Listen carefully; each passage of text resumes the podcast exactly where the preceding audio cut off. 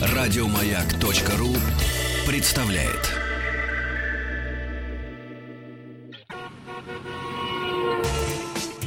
Супротек представляет главную автомобильную передачу страны.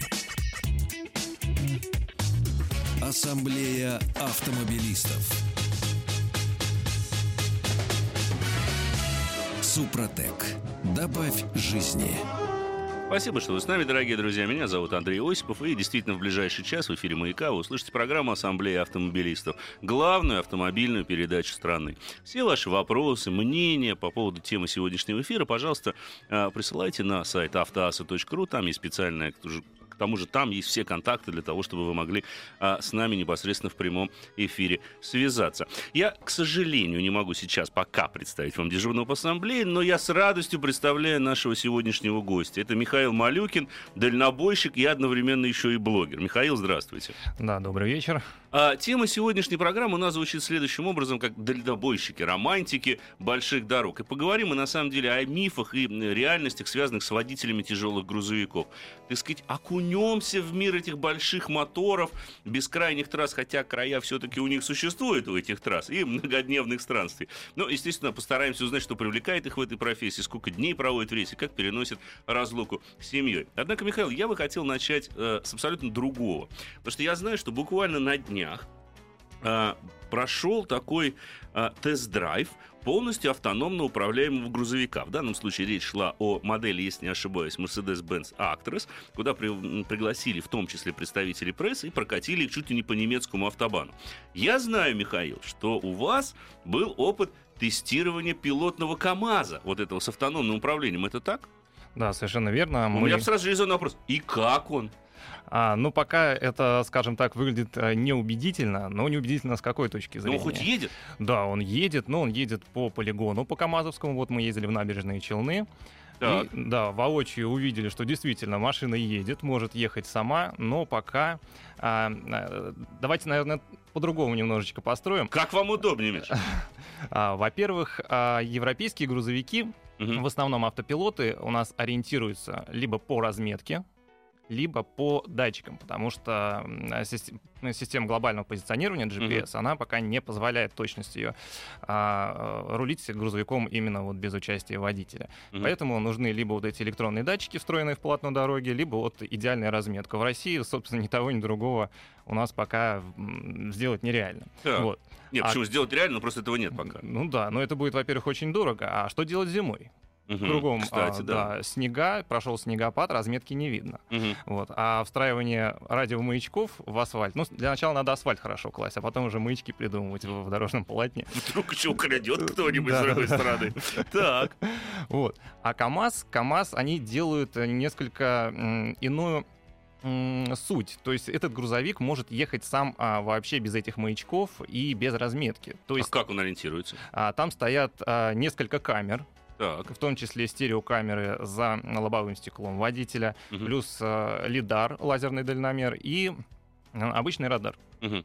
Вот. И благодаря вот этим датчикам э, робот может ориентироваться в пространстве и принимать решение. Либо ему объезжать препятствия, если есть такая возможность, либо если этой возможности нет, или там человек выбежал на дорогу, еще что-то, грузовик останавливается. А у него не может случиться, поскольку я так понимаю, что вся эта информация обрабатывается компьютером, он не может, так сказать, зависнуть в какой-то момент, особенно э, в случае наступления нештатной ситуации. Вот, допустим, человек как раз-таки выбежал перед КАМАЗом. Это нештатная ситуация. Алгоритм, наверное, какой-то должен быть прописан в самом компьютерном мозге, который управляет этим транспортным средством. Да, конечно. Э, естественно, в первую очередь разработчики заботятся именно о безопасности таких машин, чтобы они, не дай бог, никого переехали. Потому что одно дело, когда а, у тебя на роботе едет то же самое э, легковушка Volvo, а другое да дело... тоже мало не покажете, если ну, что. Ну, конечно, конечно. А когда едет многотонная махина, э, извините, там не будем говорить. Да. А, так вот, а, естественно, это заложено а, угу. в, в программу, в программу вот этой управляющей электроники, но она пока вот у КАМАЗовцев видит а, препятствие, по-моему, там до полуметра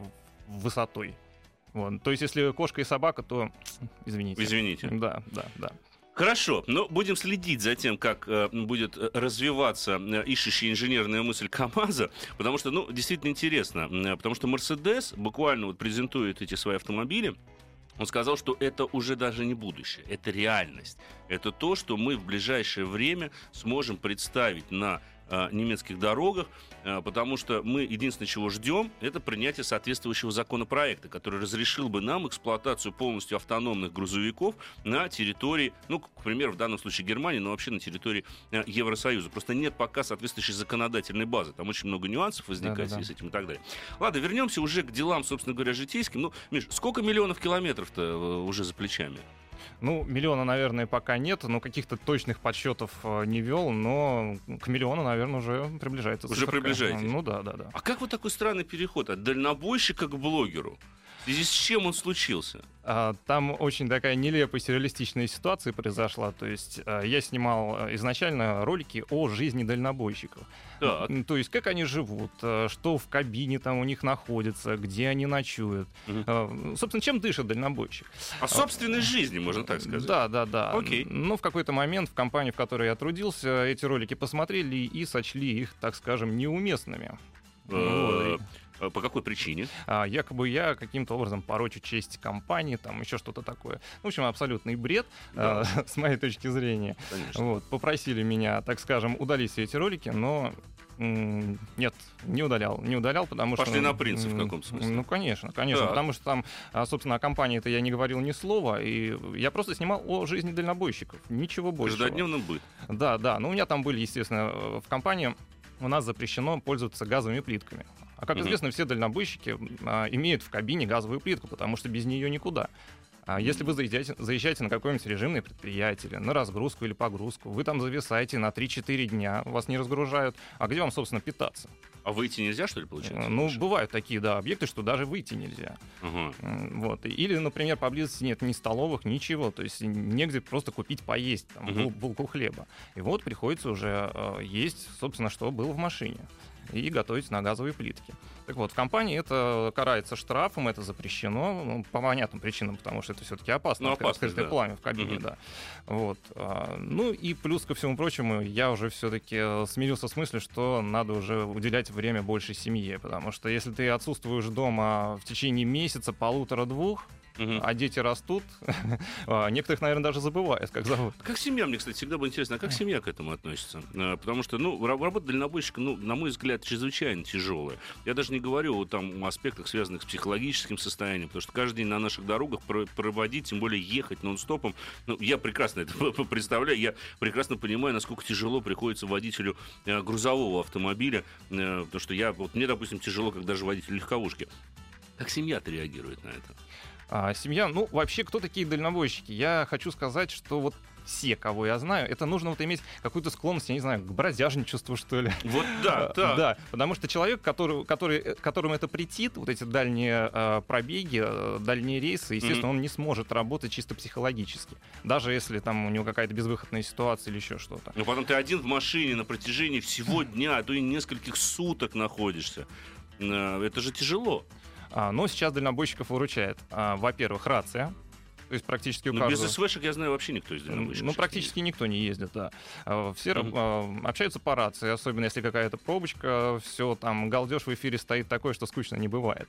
Да, развлечение. Да, да, да. Но все-таки предостерегаю неокрепших психик и людей все-таки не включать рацию, потому что там, так скажем, э, лексикон немножечко отличается от э, повседневного. Не будем озвучивать, мы все-таки в эфире, да? Ну, это мы очень будем часа три э, перечислять слова и их значения.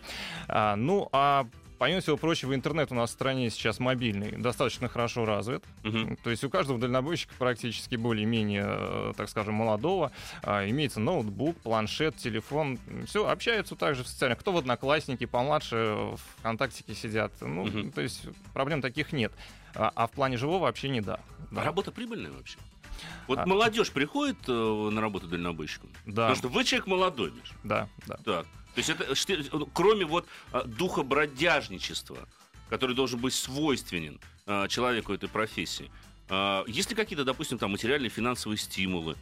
Да, конечно, дальнобойщики э, с 90-х, э, в начале нулевых зарабатывали очень и очень неплохо, угу. потому что у нас был такой подъем в экономике, то есть грузы возить нужно. То есть экономика, она не может э, существовать без перевозок. Без логистики. Да, да, да. То есть железные дороги у нас, ну, как бы на них ставка делалась в, советским, э, в советское время. Но понятно, что основа сейчас это именно автомобильные грузовые перевозки. Угу. Вот. И они росли дикими темпами, а, водителей не хватало, и, соответственно, были и зарплаты высокие. Ну, в принципе, и работа была, оплата за фрахт, э, за грузоперевозку была высокая, угу. и зарплаты были ну, очень даже достойные. То есть интерес идти в эту профессию был, безусловно? Да, конечно. Я думаю, что есть он и сейчас в каком-то смысле. А, сейчас нет. Ну, а сложности в перевозках начались э, с 8-9 года, с кризиса. Mm-hmm. Вот, сейчас они усугубились, э, и у нас э, санкции, то есть у нас перевозки международные у нас сошли практически на нет. То есть, ну, не на нет, конечно, но серьезно сократились. Вот. И плюс застой общий производствах, еще, а, еще где-то. То есть сейчас машин огромное количество, и многие из них простаивают, просто нет работы. А если есть работа, то по очень низким расценкам. Но чтобы стать дальнобойщиком, это ведь еще определенные финансовые вложения. Ведь фура стоит э, ну, существенное количество денег. Это не легковой автомобиль. Сколько сейчас приблизительно, ну, какой-нибудь, я не знаю, новенький, там, ну, тот же самый Actros, или мы возьмем там, ну, Volvo FH, там, FM какой-нибудь, что-нибудь такое. А, ну, ситуация, как и, вы знаете, в, легковых, в сегменте легковых автомобилей э, странная. То есть uh-huh. ценники переписывают едва ли не каждую неделю на машины. А на грузовиках просто на всех сайтах стоят заглушки «звоните». Вот просто то, вот так То есть вот. модель грузовика, модель автобуса «звоните». То есть uh-huh. я вот обзванивал, специально занимался этой проблемой, я обзванивал, чтобы узнать, сколько стоит, допустим, хюндайчик, пятитонничек, да, грузовичок. А мне, приезжайте, смотрите, приезжайте, смотрите, скажем. А, а по телефону сказать? Может, по посмотреть телефону. уже не на что. А, я не, не знаю. устраивает, если цена, допустим. Да, да, то есть там, видимо, там будет торг уже как на рынке. Uh-huh. А, и да, цены выросли. Сейчас купить грузовую иномарку — это просто нелогичная трата денег. Но есть же лизинговые схемы. Лизинговые схемы есть, но это сейчас э, практически сошло на нет, потому что люди э, не готовы покупать грузовик, когда он стоил, условно говоря, там 5 миллионов. Угу. А теперь он стоит 12-10 миллионов. Ну, никто, здравомыслящий человек, не будет э, покупать машину за такие деньги, грузовую, учитывая ситуацию. Это причем первоначальные затраты, не говоря уже о последующем обслуживании. Да, да, да, конечно. Естественно, выросли и стоимость запчастей, угу. растет стоимость топлива. То есть сейчас это не оправдано. И многие перевозчики сейчас смотрят уже на отечественных производителей. Ну, естественно, это КАМАЗ и МАЗ. Ну, МАЗ тоже считаем отечественным Ну, да, практически отечественным, да, конечно. Да, да. А, Давай вот после небольшого перерыва, Миш, мы продолжим уже э, с какими-то более приятными, романтическими, я бы сказал, историями. Главная автомобильная передача страны. Ассамблея автомобилистов. У нас в гостях, э, я напомню, что Михаил Малюкин, это дальнобойщик и блогер. А, Миш, а, вот очень часто вопрос э, такой заключается, вот когда мы говорим, допустим, о легковых автомобилях в ассамблее автомобилистов, то наиболее часто встречающийся вопрос, вот сколько проживет, почему машины стали иметь меньше ресурсов и так далее. Я знаю, что ты в том числе сейчас активно занимаешься тестированием грузовиков, у тебя есть соответствующие не только категории, но и опыт. Ну да. Вот скажи мне, пожалуйста, а вот современный грузовой транспорт, можно ли сказать, что в него, как и в легковые автомобили, начинают закладываться какие-то поломки? Либо по-прежнему во главу угла производитель ставит прежде всего ресурс и количество километров, которые может проехать грузовик? Ну, а здесь так же, как и у легковых машин, сейчас бич — это электроника. То есть те же самые проблемы, по большому счету. Ну, по сути, да. То есть если раньше... Вообще э, концепция дальнобоя изменилась э, в корне. Что ты имеешь в виду? Э, если раньше дальнобойщиком человек не мог стать, если он не разбирается в машинах, он не знает, как устроен тот узел или агрегат. То есть... А, сейчас можно разве? Ну, сейчас, конечно. По рации сейчас по Тебе дадут консультацию лучше, чем в сервисном центре, да? Ну, консультацию это вряд ли, но не, ну почему? Могут, конечно, и подсказать. Угу. я хочу сказать, что постоянно сейчас осенью в первые морозы слышно, ребят, у меня машина не заводится, что делать? Это дальнобойщик говорит. Да, да. То есть сейчас молодые ребята приходят в дальнобой, по сути, не имея никакого а, опыта в плане а, элементарного устройства автомобиля, его обслуживания. Угу. Но без этого на наших дорогах, мне кажется, тяжело, потому что у нас огромные расстояния. Есть участки дорог, где нет сервисных станций, да, там какого-то технического обслуживания, особенно если речь идет о достаточно дорогостоящей импортной технике. Мне кажется, что водитель, ну, просто обязан какой-то там вот хотя бы мелкий ремонт, какие-то такие вещи э, осуществить непосредственно на трассе. Потому что, ну, зачастую это залог выживания. Да, вот буквально в предыдущей части программы говорили о том, что происходит в Якутии, да, когда по землякам люди идут. Но если человек не имеет опыта, да, и он не знает, как он быть э, с автомобилем, то есть, получается, там ситуация такая же. То есть сейчас э, можно ли сказать, что вот надежность нынешних грузовиков снизилась по сравнению с той продукцией, которая выпускалась, там, не знаю, 80-е, 90-е годы? Или нет? А, скажем так, вот а, на грузовике, на котором я работал до этого, угу. ресурс мотора среднего в нашей компании, в которой я работал, угу. а, был в порядка 700-800 тысяч километров до капиталки. До капиталки. А вот сейчас я тестировал а, International 9800. Так. Американский грузовик 98 -го да. года выпуска, мотор Cummins. Угу. А, у него пробег около 2 миллионов, миллионов километров. я только хотел сказать. Без капремонта. А современный грузовик может столько же пройти? А, но, насколько я знаю, сейчас до миллиона дотянул уже хорошо. Может быть, тогда у тебя есть какой-то совет, как же дотягивать до миллиона, собственно говоря, на грузовике? А, ну, сейчас э, есть возможно, различные э, ты имеешь в виду технический состав? Да, то же самое Супротек. Да, то есть э, а, продлить жизнь мотора, естественно, можно. Угу. Это имеется в виду помимо правильной эксплуатации его. Угу. То есть ему можно помочь угу. мотору находить хотя бы до миллиона. То есть современные моторы, да, я могу сказать, что действительно ресурс уже снижается. Уже снижается. Да. То есть сейчас идет борьба за снижение массы грузовика, за, за экологию, то есть двигатели э, с, э, с рециркуляцией выхлопных газов ЕГР. Угу. То есть, э, когда частички сажи снова попадают в камеру сгорания, естественно, они трут, это они выступают своего рода абразивом. Ну и нагар увеличивается. А, естественно, на нашей солярке, то есть сейчас Mercedes Actros новый, он к нам в Россию не поставляется. Из-за качества топлива? Из-за качества топлива. Подожди, а вот эти вот темы с добавлением мочевины, вот этих различных жидкостей, я так смотрю, они получили очень хорошее развитие в последние несколько лет. Потому что ты как не посмотришь на современный грузовик, там кроме солярки, туда еще надо какие-то жидкости лить. Все верно. Эта мочевина, она впрыскивается а, в выпускной тракт, да. уже на выходе из чтобы, глушителя. Чтобы очищать выхлоп как раз. А, да, вот она вступает в реакцию с окислами азота угу. и, собственно, его разлагает на воду и азот. Угу. Вот, собственно, для этого мочевина и нужна, чтобы достигнуть уже этих жестких экологическим, экологическим нормам. Угу. Все средства связи, дорогие друзья, указаны на сайте автоаса.ру. Пожалуйста, пишите нам, а, звоните, спрашивайте, комментируйте. Все-таки это главная автомобильная а, передача а, страны. Михаил, к другим темам. Вот такой банальный, прости, глупый вопрос. Что нужно сделать, если я хочу стать дальнобойщиком? Куда пойти учиться? Автошкола. То есть это сначала. Здесь никаких секретов нет, это все очень легко на первоначальном этапе, естественно. Mm-hmm. Идете в автошколу, а если у вас нет категории С, сначала учитесь на категорию С, а зачем mm-hmm. учитесь на категорию Е? То есть сейчас у нас э, несколько лет назад э, разбили по подкатегории, mm-hmm. то есть сейчас нужно учиться С к Е. То есть у нас сейчас есть Б к Е, а, точнее Е к Б, наоборот. А, то есть я, я сейчас не могу ездить на легковом автомобиле с тяжелым прицепом. То есть, э, да. То есть, подожди, ты водитель грузовика. То есть я фуру могу водить. А легковую, а легковую не могу. Нет. Ну подожди, это же касается только тех, кто сейчас вот новые права получает. Если у тебя это, старые это профессиональные уже, это, уже, это уже несколько лет. Подожди, а если у тебя вот обычные права, в которых нет подкатегории, да, нет, вот так у тебя там я D, E открыты, допустим. Да, да. Но у меня уже нового образца. Угу. И там уже все прописано Там уже все прописано, да. То есть на автобусе с прицепом я не могу ездить. Те, кто, у кого права получены давно, категории Е, угу. то есть они автоматом, когда меняют уже на нового образца водительского удостоверения, у них уже э, автоматом идут и B плюс Е, С плюс Е и D плюс Е. Угу. Вот. Вот такая вот интересная ситуация сложилась. А по поводу дальнейшего, да, вы отучились, но работу вы вряд ли найдете. И Сра- что сразу делать? сходу. Во-первых, придется поработать по категории С. В любом случае, по категории С набраться какого-то опыта.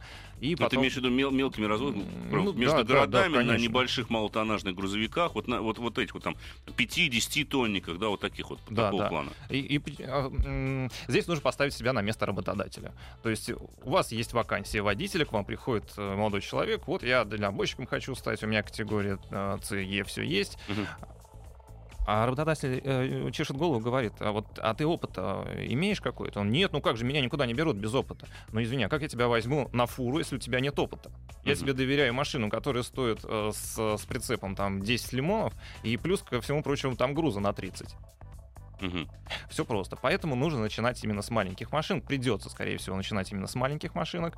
И потом уже в процессе ст- становления уже э, набраться какого-то опыта. Потому что самому же будет очень тяжело а, на этой фуре уж нужно обрести опыт какой-то. Как себя машина ведет, грузовая. Потому что на легковушке, в принципе, сейчас современный легковой, э, легковой автомобиль, на нем а, ездить туда не составит. Куча систем. Да, только нажимать две педальки, газ, тормоз, все. Машинка за тебя уже и паркуется. Пожалуйста. Парковочная. э, Ну, я бы не стал никогда полагаться все-таки на электронных помощников, потому что все равно человек отвечает, мне кажется, за управление транспортным средством. Это источник все-таки повышенной опасности. Да, и какие бы электронные системы самые современные не стояли, э, там, на грузовике или на легковом автомобиле, это уже абсолютно не важно. В любом случае, решение за человеком. И ошибки человека электроника может поправить, но только в определенном, достаточно узком, на мой взгляд, пределе. Потому что ну, законы физики еще никому не удавалось обойти. Да, ни ESP, там, система стабилизации, ни, ни АБС. Ну, нельзя обмануть законы элементарной физики. А на твой взгляд, вот у нас вот очень мало времени, просто на несколько секунд Мгм. буквально. А вот скажи мне, пожалуйста, вот сейчас уровень подготовки дальнобойщиков, вот то, что ты видишь на дорогах, ты также видишь, он не хуже, лучше или такой же, как был раньше? А, хуже. Гораздо Всё-таки хуже, ты да. считаешь? Ну, а после перерыва, наверное, подробнее расскажу. Мне просто интересно, почему что ты думаешь, именно. а как тогда можно было бы исправить эту ситуацию? Потому что, ну, много нареканий, к сожалению, мы слышим на водителей большегрузного транспорта. Ну, много. Ну, опять же говорю, а, а, автопарк страны разрастался просто дикими темпами, и где взять столько уже опытных водителей? Приходится брать уже у кого там опыта поменьше. И, и вот, вот, Понятно. вот этих вот прописных истин не всем успели Очень, передать. очень скоро продолжим с этой темой. Супротек представляет главную автомобильную передачу страны. Ассамблея автомобилистов. Супротек. Добавь жизни. Спасибо, что вы с нами, дорогие друзья. Я напомню, что это Ассамблея автомобилистов. У нас в гостях Михаил Малюкин, дальнобойщик и блогер. Миш, мы остановились э, на теме подготовки все-таки водителей, да, вот э, уровня квалификации и так далее. Вот как ты считаешь, что нужно сделать, чтобы все-таки водители грузовиков были более профессиональными людьми? На твой взгляд. Ну, здесь, скорее всего, я бы отметил, что все-таки этим должны заниматься в первую очередь в автошколе. То есть надо начинать с начального, первоначального уровня такого. Да, конечно. сказать? То есть э, расширить курс именно программы, которые обучают именно в автошколах. И уже исходя из этого, как-то нарабатывать э, именно дальнейший опыт с учетом того, что человека научили именно в автошколе. Мгм. Так, вот еще Андрей из Волгограда у нас Да, спрашивает. вот тут, тут несколько вопросов, которые уже идут через э, э, сайт Автоассы. Миша, Мгм. что скажешь? А, ну, я думаю, что нам стоит представить все-таки нашего сегодняшнего дежурного, по Дежурного, ассамблее. да. Да, Вячеслав Субботин. А, Любите не жалуйте, да. ну, и я ну, тоже. Да. А, а я водитель газели. Да, on duty today, да. Ты водитель Я газели. водитель да. газели. Хорошо. Миш, а, процитирую, да. Работаю продавцом запчастей грузовикам. Из моего немаленького опыта в поломках грузовиков 90% случаев виноваты сами водители или владельцы автомобилей. Экономят на всем, что можно. Дешевые масла и расходники и так далее. У тех, кто следит за своим грузовиком, мотора производства ЯМЗ и КАМАЗ, а, моторы, наверное, а, проходят без капитального ремонта более 800 тысяч километров. Что скажешь? А, ну, на 100% согласен с тем, что сейчас перевозчики экономят а, буквально на всем. И причина, естественно, опять же, ну ладно, не будем трогать экономику. Да. Просто действительно в перевозках сейчас а, довольно сложная ситуация. И поэтому а, стараются действительно экономить на всем. Например, а, некоторые поломки а, стараются не замечать. Ну, Загорелась лампочка АБС, ну ничего страшного, можно и так ездить. Тормоза же есть, ну просто, ну, Потом же ремонт будет еще более а, дорогостоящий. нет, нет, а ну датчик какой-то отказал. Сколько датчик стоит? Бац, посмотрели там у производителей, так, а, значит, э, в магазине запчастей стоит там 10 тысяч, условно говоря. Ну, образно просто. О, ну, зачем мне эти 10 тысяч тратить, если у меня машина так и ездит? Возит грузы и деньги приносит. Зачем мне это делать? Все, ездит дальше. Загорелось там у него. а, проверьте тормоза. Неисправен блок управления тормозами. Еще что-то. Уже, Мгм. уже красным горит. Он продолжает ездить. Но машина же тормозит. Ездим дальше. Это многие так ездят. В Европе, если а, а, полиция остановит такую машину, полицейский поднимется а, в кабину и увидит вот хотя бы одну горящую желтым или красным лампочку, помимо штрафа пригонит эвакуатор, машину затащит на ближайший сервис. Даже с грузом? Да, Так. машину затащит на ближайший сервис, и вот а, слесарь пока не пролезет машину от переднего бампера до хвоста прицепа Мгм. и не переберут маслица где-то сочится, меняем. Здесь что-то не так, меняем. И пока компания не оплатит счет, машину не выпустят дальше. Это Ну, там, там ситуация несколько а, другая, потому что владельцы есть, но сейчас, а, особенно в Америке Мгм. или, скажем, в Канаде, там практически все а, машины в лизинге. Никто уже не берет а, в пред- машины на, Не собственный, их, на собственный баланс, лизинг. И это лизинговая компания, а она занимается обслуживанием. Мгм. Ну, во всяком случае, у нас есть дальнобойщик а, такой Виктор Фомин, наш с тобой Мгм. коллега, Да, да, да, да. отличный писатель. И он уже, ну не соврать, наверное, лет, э, лет 8 работает там дальнобоем. Мгм. И он потрясающие рассказы он оттуда э, привозит. И а, вот он как раз и говорит об этом, об этом лизинге. А, кстати, он туда поехал учиться на летчика. Да, Получил, я знаю, он же, да. он же, он же Он стал- пара Да, и- да. пара, пара, Пара, пара вот именно вот этим, да, так. Вот, но на самом деле он действительно получил э, права, он получил диплом летчика, в Канаде не может найти, найти работу, и по-прежнему работает там приехал, при- приехал в Канаду полетать, и там да, его и, приземлили. и по всей Америке он там колесит, вот он рассказывает. Ну, вот о лизинге в частности, да? А у меня вопрос э, к Мише. Вот сейчас только что за запчаста говорили. А пользуетесь ли вы электронными площадками для заказа запчастей? А, Ну, Exist.ru, там, скажем, да, или еще Не какие-нибудь. давай рекламу, Слав. Ну, ну, ладно, good. Ну, конечно, э, удобнее, естественно, заказывать в каких-то по электронным каталогам, в каких-то онлайн-магазинах. Ну, прогресс же идет 21 век, естественно. Сейчас все, пожалуйста, не, не выходя из кабинета, не вылезая э, из-за компьютера, можно заказать ту или иную запчасть. Другая проблема в том, что а, грузовик может быть один, а вот этой именно запчасти может быть 20 наименований, точнее, 20 разных Хорошо, видов. Миша, тут как, уже- да, как, как тогда ты выбираешь их? А, э, ну, собственно, я-то работал в последнее время наемным водителем. У меня Ну. в собственности был, собственно, только Маск, когда я сам занимался перевозками. А, Там немножко попроще. А с иномарками, да, есть а, сложности, поэтому нужно там перешерстить э, несколько каталогов, чтобы понять, э, какой, какая именно из этих деталей находится именно в своем автомобиле, чтобы Мгм. не ошибиться. Скажем, тебе привезли запчасть, а она не подходит там по отверстиям, под болты, еще что-то. Вот. Но а в каких-то там расходники действительно можно спокойно заказывать и в таких вот э, онлайн-магазинах. Мгм. Послушаем, может быть, Да, нашу уважаемую аудиторию. Здравствуйте, вы в эфире, представьтесь. Слушаем вас. Алло, Алло. да, Да-да-да. здравствуйте. Да, здравствуйте. Добрый, добрый вечер, господа. Добрый вечер. Да, звонит вам Алексей, Нижний Новгород, дальнобойщик с большим стажем. Я, наверное, скорее всего, представитель уже вымирающего вида. Это почему? Ну, Потому что на Очень КамАЗе... пессимистично начинаете. Потому что на КамАЗе... Почему? почему? Почему КамАЗе. Но а, я хотел сказать, что а, гость ваш да, начал говорить про рации как средство развлечения. Да, то есть действительно а, в последнее время рация, которая всегда служила средством для того, чтобы узнать об опасности, Да, да, там, да, да, да. о дорожном движении, сейчас превратилась в какой-то рекламно болтологийный какой-то такой а, инструмент. Да, это Да. бич. Это хотел бич. спросить, э, есть ли какие-то законные, может быть, он знает средства, как бороться с рекламой? Да, то есть очень много. ПСВ рации как бы бороться с А, рекламой. нет, нет, на самом На деле. себе, да. а, Да, нет, спасибо вам за На этот самом деле это нарушение законодательства. Да, Алексей, спасибо. А, да, вернемся. Мы говорили именно как дальнобойщики борются со скукой э, в дороге, да, используют э, рацию как средство коммуникации. А можете вы не ругаться матом, а вот вы Вот можете... в принципе, вы В можете. принципе, да, вы можете да. говорить на простом человеческом языке, без матерных слов. Ведь я тоже езжу с Сибирацией. Знаешь, человеческий А у язык меня у каждого дети, свой. у меня, у меня дети в машине, я, я не могу. А когда Выключи ее. Подожди, а когда они начинают обсуждать не, не просто где поесть, а где хорошо отдохнуть, вот Это девочки по дорогам стоят. И и это. Я не слушал с удовольствием, но со мной рядом жена находится. Я вынужден выключать. А? Ну, рецепт здесь гораздо... Точнее, рецепт здесь очень простой, как ну, все дальнобойщики. Заведите свой канал легковой. Пожалуйста, общайтесь там. э, Нет, ну общайтесь кому нужен легковой канал? Нет, можете говорить там о искусстве, еще о каких-то возвышенных вещах. Здесь Здесь рабочий 15 канал именно для дальнобойщиков. Они общаются на том языке, на котором они привыкли общаться. Потому что, ну, нет времени соображать, как тайная штука называется. Проще заменить ее исконно А, русским. Не надо говорить, Хорошо. каким словом ее можно заменить. Мы знаем, что э, он очень емкий, вот этот вот, эти наши Язык.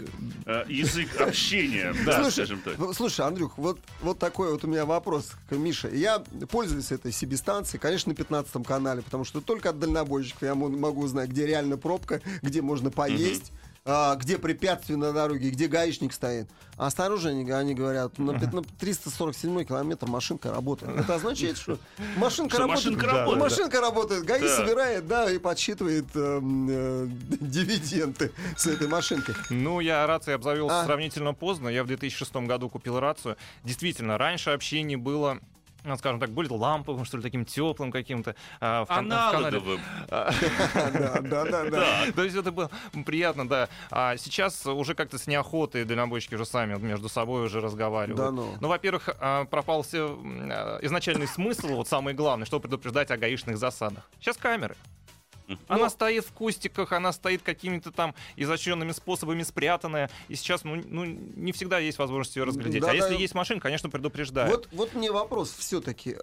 я пытаюсь, когда разговаривать с дальнобойщиками на их языке, я, значит, на- начинаю говорить, братушка, братушка, скажи, а что там дальше? А, сейчас я вспомню, как они говорят, братушка, а какой там прогноз там да- дальше? Что там, что там дальше? Пробки есть, нет? Они мне не отвечают. Почему? Я не знаю, может, я не на их языке говорю. Я правда интересуюсь, почему они мне не отвечают. А, ну, а, вообще общение в рации трансформируется. То есть раньше там а, а, даже братик там говорили, да, Да, да, да. братан, еще. Сейчас говорят там Как колле- обстановочка на Ростов. коллега, то есть сейчас уже более интеллигентно. Так, коллега, там, подскажи там-то, там-то, там-то. Ну, какие слова должны быть ключевые, чтобы меня приняли в эту компанию, Не чтобы они не, не- их, чтобы они не пожалуйста. считали, что я человек на легковом автомобиле, а что есть действительно вот. А, ну, Кодовые слова есть? Кодовые какие-нибудь? Слова, Нет, скажи Нет, нам. дальнобойщики, они же нормальные люди, они обычные нормальные люди. То есть вы у них спрашиваете, не надо там э, говорить, что я дальнобойщик, а сам едешь там на, на, на оке, там где-то пристроился в воздушном мешке. А, Вот, просто сказать, что, ребята, подскажите, как обстановочка, там, допустим, на Москву или еще что-то. Естественно, там не откажут. Не, нужно там хамить или еще что-то. Потому что такие же обычные, да, Ну, такие же люди. Ну просто Однажды я пытался, да, они начали травить анекдоты, и я рассказал. Так. Никто не засмеялся. Я, я А не знаю, думаешь, почему, я очень момент, как ты расстроился. рассказал, каждый возьмет свою рацию, представит ее карту. да, и начинает ржать. Нет, да. нет, но они, но они одобря- а, одобрение есть все равно. Они же рассказывают друг другу анекдоты и, и одобряют О, это. И не только анекдоты. А, стоял, наверное, лет пять назад в пробке в Балашихе в глухой. Это был такой летний денечек, дачники, рассада, все дела. Мгм. Какое удивительное место, а? в Да, Балашихе. да, да, что Не это вдруг, быть. да, да, кто поверит. И один... Я боюсь, что анекдот свой, Михаил, ты расскажешь после коротенькой маленькой паузы. Главная автомобильная передача страны. Ассамблея автомобилистов. Анекдот, сэр. А, но это не анекдот, это жизнь. История это жизни. жизнь, Да. да. А, то есть мы продолжаем стоять в этой... Что такое вообще пробка? Пробка, в- а, когда Это возникает знаем, пробка, да, в думаю. канале такой шум, гвалт стоит на перебой, кто что рассказывает, кто жалуется на жизнь, кто травит анекдоты, а, кто-то говорит, что там у него дом произошло, там кто, кто Ну, чем занимается. Миша, ты нам еще расскажешь потом обязательно, как вы торгуете топливом, расскажи. Вот когда говорят, у меня есть 300 Подожди. литров, приезжайте на заправочку. А, вот, вот, ну, тоже очень... Я, правда, не знаю. Ладно, давай, А, давай про, про пробку, а потом про топливо. Да, про пробочку обязательно. Закончим. И тут э, вот мужичок появляется в канале, и вот я, говорит, стихи пишу. Можно я почитаю? Вот он на протяжении часа он читал стихи. Была абсолютнейшая тишина. То есть, Искусство. да, да, да. И это, оно не Главенствует, чуждо. Да, просто вот именно главенствует. главенствует. да. То есть вообще э, э, в широком понимании дальнобойщик для всех это просто вот какой-то дядька в пластиковых тапочках, одетых на носки, э, там э, полосатые шорты ниже колена, оттянутая Он майка водитель алкашка. КамАЗа, да. Да, ну почему-то у людей такой стереотип сложился, что Ну да. водитель-дальнобойщик должен быть и таким. Нет, совершенно есть и врачи. Вот знаю бывшего депутата, который работает дальнобойщиком. Нет, дума? нет, не Государственная Дума, а было бы неплохо немножечко окунуть в жизнь некоторых. Вот. В общем, совершенно Да. Люди образованные, некоторые одаренные, опять же, как тот э, человек, который пишет стихи. То есть э, люди абсолютно разные. И врачи есть, говорю, и учителя. Э, Лично знаю кандидата, кандидата наук. Мы верим, Миша, теперь расскажи о топливе. Когда я слышу в этот Как раз... сливаете? Да, нет, нет, почему предлагают э, топливо 300, там, 500 литров? Я стою на Лукойле, все, приезжаю там за... Все, я... В твою машину не влезет. Не, И 300 подожди, мне однажды предложили, я же езжу там на газели. Так. Все, вот сейчас У тебя ехал. бак 300 литров Я, я что-то я испугался. Нет, бак не 300 литров, но я хотел залить там. Чуть-чуть, 10%. Ну, да. хотя бы на чуть-чуть. Насколько дешевле, как это получается, что люди продают? Что, как они продают это топливо? А, ну, в среднем а, дешевле где-то процентов на 20, на 30. Ну, кто сколько, с какой, какой ценник На устанавливает. 20-30%. Нифига это себе. Ну, конечно, А конечно. как, как оно получается? Откуда? Он же его А, купил. Не буду сдавать коллег, скажем А, так. Есть, а, есть. смотрите, а, у э, водителей грузовиков есть нормы, точнее, у перевозчиков. То есть они устанавливают норму. Допустим, 35 литров на 100 километров. То есть, если укладываешься в норму, хорошо. Если пережог какой-то, а, у многих высчитают зарплаты. А, но многие работодатели э, устанавливают, э, значит, следующую схему. Вот я даю вам вот 35 литров на 100 километров А расход. дальше ваши Да, задачи, если вы экономите, пожалуйста. Мгм. А все, что выше, извините, если пережгли солярки, то тоже зали- заливайте в свой карман. Ага. Вот, пожалуйста, остается солярка, пожалуйста, можно, Можно заработать немного. Почему, да. То есть он, он дает деньга, как, как он, э, он же не, не сливает это Ну, он- топливо? ну, он, э, вставляет Он кар- талонами? карточка, А, карточки, топливные всё, карты всё, заправку. сообразил. Конечно. Ты Всё. подъехал, он вставил свою топливную карту и Да. заправил тебе. Необходимое количество литров со своей топливной карты. Да, конечно. Все, я теперь Конечно. тоже буду пользоваться. Кстати, хорошая схема. А вот еще... Правда, машина должна быть Дайте, соответствующая. Миш, Миш, еще, еще одно э, расхожее такое э, предложение. Э, Правда ли, э, что когда начинается осень и заливают переходное топливо, и зимой вообще надо заправляться соляркой именно там, где заправляются дальнобойщики, потому что их не обманывают, потому что попробуй их обмани. Нет. Да, а там, если где легковую машину заливают дизелем, там могут тебе кое-что подмешать. Нет, нет, нет, нет, все не так. а, И Ну, дальнобойщику могут залить. Ну, ну, он заправился, замерз через 300 километров. Ну, кому до этого дело? Проблема в том, что действительно, ты мог заправиться при температуре воздуха плюс 10, ты проехал, условно говоря, там 1000 километров, там может быть минус 20 уже. Если солярка замерзла. Да, есть там сейчас, по-моему, 7, 7 видов вот этих по температуре э, э, видов солярки. Мгм. Вот. А В американцах, например, у них топливная система устроена таким образом, что пока машина работает, у них обратка идет, то есть э, неизрасходное топливо, которое не Мгм. пошло в цилиндры, оно идет обратно в бак, оно возвращается горячей. И то есть топливо в баке, оно подогревает постоянно. То есть американцы могут, в принципе, не- если не глушить э, двигатель, Подожди, так, американские так все грузовики- машины работают. А, нет, да? э, у- именно у американцев очень большой ток именно обратки идет. А, да, а, большой объем смысле. топлива идет в обратку, теплого топлива, которое прошла через, Какой-нибудь через- фредлайнер, да, да? да, да, да. То есть она прошла, вот горячая Или солярка, Volvo. она, она прям действительно горячая. Она идет в бак, она подогревает это летнее А топливо. Вольво уже тоже американец? Volvo, А, американские Во- Volvo, они здесь есть. Volvo, Volvo Ну, Trucks, ты да. Да. Volvo Trucks, ну а как Да, же, я, конечно, кстати, ну, Это же не американская компания. Я Volvo вот Trucks. нет, Нет, вот- они на, в Америке э, Да. огромное Не, они количество. активно, да. Там А те сюда- International есть те Нет, же самые. так сюда и тащат. Нет, Да. и Volvo, Volvo, И кап- Volvo, да, капотные тащат. Volvo у них, Volvo VNL. Вот я, кстати, вот на Мгм. днях э, делал тест-драйв Volvo VNL, красненькая такая зажигательная машинка с вольвовским же мотором. А, вот, прошла полтора миллиона километров. Хорошо. Да, и тоже без капремонта. Это, это приятно. Давайте вот есть один вопрос, Слава, если позволишь. Давай, да. конечно. А, по поводу вот взаимоотношений а, водителей грузовиков и водителей легковых э, транспортных средств. А, вот как ты считаешь, э, как они должны выстраиваться? Потому что много нареканий, как со стороны грузовиков. Это и зачем ты делаешь? Жигули здесь и крутится, Как что крутится. себе думают, да. Да, да. И с другой стороны, есть водитель легковых автомобилей, вот он столько места занимает, вот ему нужен радиус поворота, а дай-ка я тут справа прошмыгну, и потом вот эти 40 тонн на него напад- падают сверху, он, понимаешь, не прошмыгнул, не получилось. А может, пусть, пусть он просто посоветует сейчас, что надо водителям э, легковушек иметь в виду, когда они едут и сталкиваются с фурами. 40 тоннами. С фурами. Да, что надо вообще делать? нужно водителю Или легкового автомобиля понимать, что управление легко- легковушкой современной, на автомате, с различными там э, электронными помощниками, э, легко. А управлять грузовиком, даже если он современным, им тяжело. Во-первых, габариты.